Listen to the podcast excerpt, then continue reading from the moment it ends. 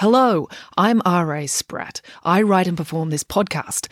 If you'd like to support the show, I'm a children's author, so you can buy a book by me, or you can buy me a coffee by going to buymeacoffee.com slash stories R.A. Spratt. It's an easy way to make a small thank you gift to the show so I can keep kicking this can down the road. The podcast directory you're using right now should have a link to my Buy Me a Coffee page in the show notes, or you can type it into your browser. That's buymeacoffee.com slash stories R.A. Spratt. All contributions are gratefully appreciated.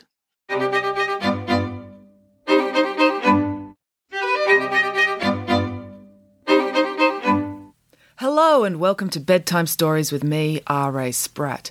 Today's story is Jack and the Cacao Beanstalk, as told by Nanny Piggins. Here we go. Nanny Piggins, Boris, and the children were waiting for the police to arrive. Normally, Nanny Piggins would flee as soon as she heard the police siren. It was instinctive for her. When you live most of your life in the circus, you are trained to run, leap, and tightrope walk away from all law enforcement agents. But on this occasion, she couldn't. Indeed, she didn't want to, because the police were coming to help her. You see, Nanny Piggins had got her head stuck in the railings of a fence. It may sound silly, but I assure you it's very easy to do. Nanny Piggins and the children had been walking to school, having a lovely conversation about the comparative benefits of using a bain marie to bake a cheesecake, a topic Nanny Piggins could and would discuss at great length, when something had caught her eye. A quick, silvery glimmer. Her head had instantly snapped round for a closer look, and when Nanny Piggins looked, she didn't just look with her eyes, she also looked with her nose, because she was a pig. And a pig's snout to a human nose is like an electron microscope to a human eye. It has inconceivable sensory power. As Nanny Piggins peered, she took a great long sniff, and that's when she identified the source. The glimmer was a golden ray of sunlight shimmering off the most precious substance known to pig a chocolate bar wrapper. And if her snout was correct, as it always was, at the bottom of that wrapper there was still a portion of chocolate. So naturally, Nanny Piggins did the only thing she could do she lunged for it. Unfortunately, this is where things started to go wrong, because there was a large wrought iron fence between her and the abandoned chocolate bar. It was the type of fence made in the previous century when rich people really knew how to construct barriers to keep burglars out. A 10 ton rhinoceros could charge this fence and not make a dent in it, so a 40 kilogram Nanny Piggins stood no chance. It was amazing that she managed to get her head through the bars at all. It was a tribute to the bullet shape of her head and the determination with which she sought to get her mouth to the chocolate bar. Sadly, it was not to be. The chocolate bar was a good two metres inside the fence, and her head was only 20 centimetres from the tip of her snout to her ears, where it became lodged. Even extending her tongue as far as she could, she was well over a metre and a half short of her goal. Nanny Piggins shed bitter tears, and yet these tears did not provide enough lubrication to facilitate her release. She had not wanted the children to call the police sergeant. She was a trifle embarrassed to be in this predicament. What self respecting circus pig gets stuck? She had escaped from a straitjacket inside a locked safe at the bottom of an aquarium full of sharks, but with these steel bars, she had met her match. The police sergeant said he'll be about 15 minutes, said Derek as he jogged back to Nanny Piggins from the payphone. He's sorry he can't be quicker, but there's an armed robber holding up the bank, and the sergeant wants to try and arrest him first before he comes over. That would be right, said Nanny Piggins. They say the police are meant to. They say the police are meant to protect and serve the community, but as soon as there's something more fun happening, they're not interested in helping a poor pig in distress. Boris wailed as he heard this. Ah! He hated seeing his sister come to harm. He had terrible anxiety about what he would do if he had to cope without her. He'd been banned from all the honey shops in a 500 kilometre radius, so he'd probably starve to death. Why don't we do something to take our mind off things? suggested Derek. It was one thing for a pig to get stuck in a fence, but if a 10 foot tall, 700 kilogram bear had a total emotional breakdown, the residents were sure to complain. Like what? said Nanny Piggins. Eat a cake? We don't have a cake, said Samantha. You could bake me one, said Nanny Piggins. We don't have an oven or cake ingredients either, said Samantha. Nanny Piggins sighed. Ah, young people today, you're all so ill prepared for life. When I was a girl, my mother never let me leave the house unless I had all the ingredients to make a chocolate mud cake in my pockets. Really? asked Michael. But wouldn't the butter melt? Indeed it did, said Nanny Piggins, which made it lovely and soft and ready to mix with the sugar, which I kept in my other pocket. Mother was such a practical woman, although sadly her couture gowns always had butter stains. If we had a stick of butter, we could rub it on your ears so you'd slip out, said Derek. There, you see, said Nanny Piggins. Having cake ingredients in your pockets is tremendously useful. If you had cake ingredients when you left the house this morning, you would have eaten them by now, said Michael. True, conceded Nanny Piggins, but if I'd eaten a cake, perhaps I wouldn't have been so desperate to eat that chocolate bar. The children looked at the chocolate bar on the other side of the fence. The wrapper was still winking temptingly in the sun. Who am I kidding? said Nanny Piggins. Nothing could have stopped me from wanting to eat that chocolate bar. Derek checked his watch again. Well, we've got at least twelve minutes. Why don't you tell us a story? That'd take your mind off things. I suppose I could, said Nanny Piggins, but my spirit isn't really in it. I'm feeling dangerously weak from lack of nourishment. You just ate 23 croissants from Hans Bakery, Samantha reminded her. That was just a light snack, said Nanny Piggins. If I get that chocolate bar for you, said Michael, do you think that would give you enough energy to tell us a story? Nanny Piggins sniffed. From the smell of it, it's half a square of dairy milk chocolate, so yes, I think that would give me sufficient energy to tell a crackingly good yarn. OK, said Michael. He stood up, walked three metres along the sidewalk, reached up and unlatched the gate and stepped through into the garden. There was a gate, gasped Nanny Piggins. And it was unlocked this whole time? asked Derek. I wish I'd noticed that earlier, said Nanny Piggins. Michael popped the half square of chocolate into his nanny's mouth, then handed her the wrapper so she could lick it thoroughly. Mmm, mmm, mmm, mmm, said Nanny Piggins. I'll admit it's trifling embarrassing for a pig of my calibre to be trapped by a mere fence, but having now eaten that chocolate, it was certainly entirely worth it. Now, what story should I tell? A good one, please, said Michael. All my stories are good, said Nanny Piggins. The question is, which one? I know. I'll tell you the story of my great aunt Jack Piggins. She was a woman called Jack, asked Samantha. But isn't Jack a boy's name? It was short for Jacaranda, said Nanny Piggins, but no one could spell that, including her, so she shortened it to Jack. It made it much easier to fill out forms. Anyway, my story begins one dreadful day when her mother became lactose intolerant. Huh? said Derek. Someone had challenged her mother to give up chocolate for an entire month, said Nanny Piggins. Remember, children, if any of your friends ever challenge you to do something so dangerous and foolish, they are no friend, so say no right away. How is giving up chocolate dangerous? asked Michael. Don't they teach you anything at school? demanded Nanny Piggins. Not much, admitted Michael. I'm only in year two. Chocolate is full of so many different types of essential goodness, said Nanny Piggins. There's calcium for stronger bones and teeth, vitamins for enabling enzyme reactions to take place at a cellular level, fats that are necessary for the growth of fingernails, hair, and the membranes of organelles, and carbohydrates to fuel your body. I thought chocolate was full of sugar, said Derek. It is, said Nanny Piggins, which is why it tastes so good. Something doesn't have to taste like fungus scraped from the back of the kitchen sink downpipe to do you good, you know. But how is not eating chocolate dangerous? asked Samantha. She was a worrier and didn't like to think there was something she should be worrying about that she didn't know about yet. Well, you see, said Nanny Piggins, if you don't eat chocolate for a prolonged period of time, your body forgets how to process it. All the microorganisms in your gut that digest chocolate die away. Boris wailed louder. Oh, this story is so sad. Samantha gave him a comforting hug as he sobbed into her shoulder. then your body can't digest chocolate at all, said Nanny Piggins. To eat chocolate would make you bloat up and feel painfully uncomfortable. You might even explode. Is that true? asked Derek. Well, no, admitted Nanny Piggins, but you should never let the truth ruin a good story. So, anyway, Jack's mother had gone for so long without eating chocolate that she could no longer tolerate it. So, since she couldn't eat chocolate or dairy milk or eat butter, she told Jack to sell their cow. Wait a second, said Samantha.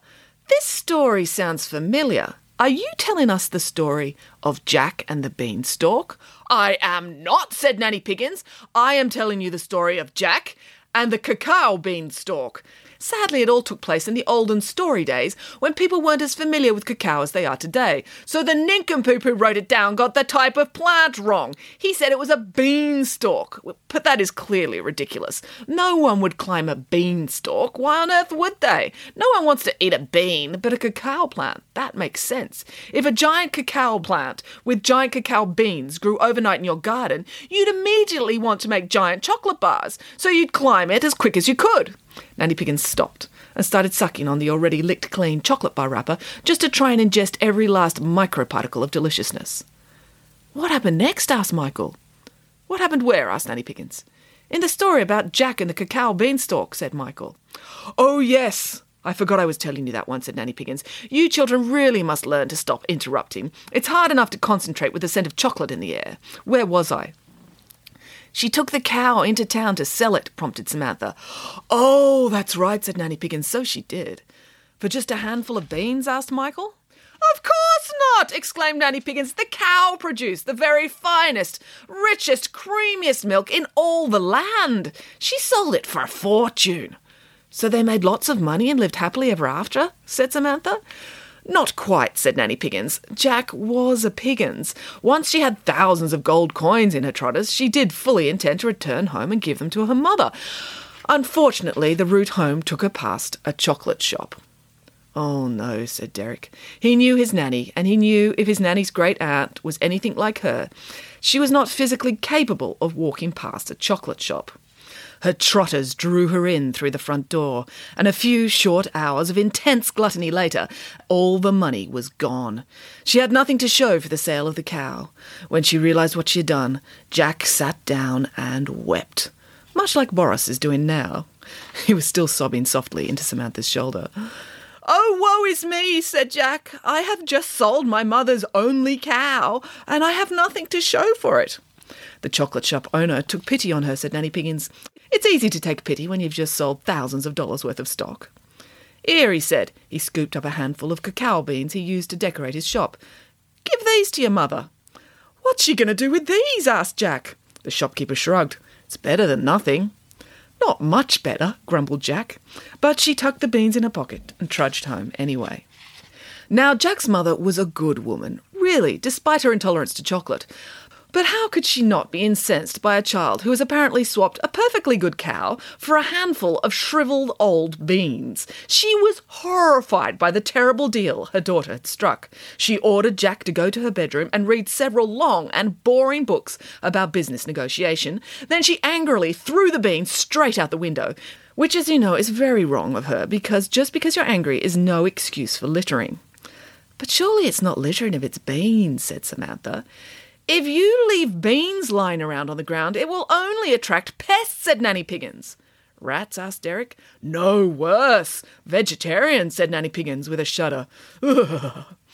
So, anyway, Jack went to sleep very quickly, as it happens, because the business books were so boring. And when she awoke the next morning, she was feeling very refreshed. As she looked at her alarm clock, she realized she had overslept by two hours because it was still dark outside. That was very puzzling. There was no solar eclipse, no storms were forecast. Something was blocking out the sunlight. Jack went to the window to see what it was, and she spied it. A massive cacao plant. You mean a beanstalk, said Michael. Technically, cacao grows on a bush, said Nanny Piggins. Sadly, early storytellers were no sticklers for accuracy. Writers can be so lazy that way. But if you must refer to it as a beanstalk because that's what you're used to, I suppose that's okay. Naturally, on finding a massive cacao beanstalk in her garden, Jack had to climb it. You don't get to be a lead character in a fairy tale, and yes, that sort of instinct is fundamental to your nature. Jack grabbed her grappling hook, vaulted out her window, and set to work climbing. She climbed and she climbed. It was an incredibly big bush. It reached right up into the sky, all the way into the clouds, and as she climbed through the clouds, she was startled by what she discovered. That the clouds were made of cotton candy? asked Michael. No, said Nanny Piggins. Don't they teach you anything at school? The clouds were made of sherbet puffs. Oh, yum, said Michael. And there, amidst the sherbet puffs, continued Nanny Piggins, was a huge castle. Jack tentatively approached the building. She pushed open the massive front door and called out, Yoo-hoo! Anybody home? And the response she heard was, Honk! Honk, said Derek. Onk, confirmed Nanny Piggins. Onk, onk, onk, onk. Jack followed the honking and soon came to a massive chamber. In the middle of the chamber was a cage. The cage contained a goose, and the goose said, Onk, much like the horn of a motor car, only scarier. There's something intimidating about geese. They're bigger up close than you'd think. And was this the goose that laid golden eggs? asked Derek. Oh, no, said Nanny Piggins. Much better. This was the goose that laid chocolate eggs. What? said Samantha. Right before her eyes, said Nanny Piggins, Jack saw the goose honk three times, onk, onk, onk, then lay a chocolate egg. With coloured aluminium foil wrapped around it? asked Michael. Don't be silly, said Nanny Piggins. The goose had the amazing, magical power to lay chocolate eggs. Isn't that enough? You want them wrapped in tinfoil as well? Sorry, said Michael. It's just that chocolate eggs made me think of the Easter Bunny. Ah, said Nanny Piggins, as well they might. Because the next moment Jack heard huge, clomping foot thumps. Don't you mean footsteps? asked Samantha. No, I mean foot thumps, said Nanny Piggins. Of a giant? asked Derek. Of a giant bunny, said Nanny Piggins. Fee, fi, fo, fig, I smell the blood of a tasty pig, said the Easter Bunny. Wait a minute, said Samantha. But the Easter Bunny is a rabbit, and rabbits are vegetarians. Oh, you know lots of giant cloud living rabbits, do you? asked Nanny Piggins. You regularly dine with giant magical rabbits and take notes on their culinary preferences. No, admitted Samantha. This was one very big and very unpleasant bunny, said Nanny Piggins. Jack immediately made a snap decision. She couldn't leave such a glorious chocolate making goose in the care of a wicked rabbit for a moment longer. If this giant bunny was capable of threatening to eat a pig, who knew what it might do to the goose? So what did Jack do? asked Derek. Jack picked the lock on the cage, which took less than a second because she was a Piggins and we all have a natural talent for that sort of thing. She then presented a series of reasoned arguments to the goose on why she would be much better choice of roommates than the power crazed bunny. The goose agreed and they both fled from the cage. The giant bunny bounced after them. Each time it landed, the clouds of sherbet puffs shook and quivered beneath its giant feet. Jack was seriously worried they might fall right off the cloud and tumble to the ground hundreds of metres below. Of course, the goose would be fine because it could fly, but Jack was not a flying pig. Cannons had not been invented, so she didn't know any of the correct landing techniques. Your technique is just to aim for a backyard swimming pool, said Michael. Yes, agreed Nanny Piggin, and that is a jolly good technique. I highly recommend it. If you are going to plummet hundreds of metres out of the sky, a backyard pool is a much nicer landing place than a concrete tennis court, or worse, an avant garde steel sculpture depicting man's inhumanity to man. Anyway, the giant was thundering down the beanstalk behind them. And being a bunny rabbit, it moved quickly. It didn't climb down the bush, it leapt from leaf to leaf. Jack called out to her mother, Mum, help! Now, luckily, at that moment, Jack's mother was pruning a particularly overgrown part of their hedge, so she just happened to have her chainsaw with her. It took her half a second to take in what was going on, and with the mighty power of a protective mother, she pulled on the starter cord, and the chainsaw roared to life. Bring, ding, ding, ding, ding, ding, ding, ding, bring, bring, ding, ding, ding, ding, ding, ding. Stop enjoying the sound of the chainsaw and quick cut down this beanstalk. Mum didn't have to be told twice. With two quick slices, she cut through the base of the stalk, and the whole thing toppled over with a huge crash. And the Easter Bunny died? asked Samantha. Boris wailed at the thought. no, the Easter Bunny fell and hit his head very hard, said Nanny Piggins. When he woke up, he had complete amnesia. Oh, who am I? asked the bunny. What am I doing here? You are um the Easter bunny, said Jack, and it's your job to deliver chocolate eggs to boys and girls all around the world. Really? asked the bunny. It did not sound like a very believable story. But at that exact moment, the goose honked, onk, and popped out a chocolate egg. Gosh, said the Easter bunny, I must be then. And so that's what happened.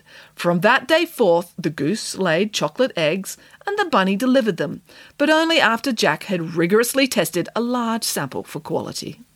You mean she scoffed lots every day, guessed Michael. Well, she was a Piggins, said Nanny Piggins. But the Easter Bunny isn't a giant, said Michael. Well, not any more," said Nanny Piggins. Hopping around the world every year has been wonderful for his fitness. He's very trim and lean these days, and Jack's mum persuaded him to become a vegetarian, so he doesn't eat bacon sandwiches anymore either. So they all lived happily ever after. The end. Just then, they heard the sound of a police siren getting closer. Oh, here's the police sergeant, said Nanny Piggins. Sorry I took so long, Nanny P, called the sergeant. The bank robber won't surrender. I don't suppose you could come down and have a word with him. Of course, said Nanny Piggins, standing up and walking over to the car. You're free, said Derek. How did you get unstuck? Oh, I suppose it was all that talking, said Nanny Piggins. It must have worked my jaw loose. Let's go and get this bank robber. But we must stop at the sweet shop on the way. If I'm going to persuade him to give up, I'll need a large block of dairy milk chocolate to bribe him, and another one for me to reward me for my hard work. The end.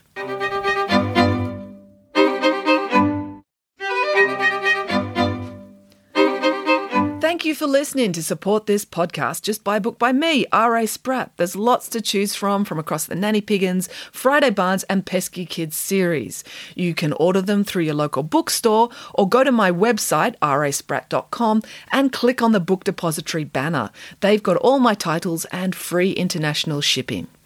That's it for now. Until next time, goodbye.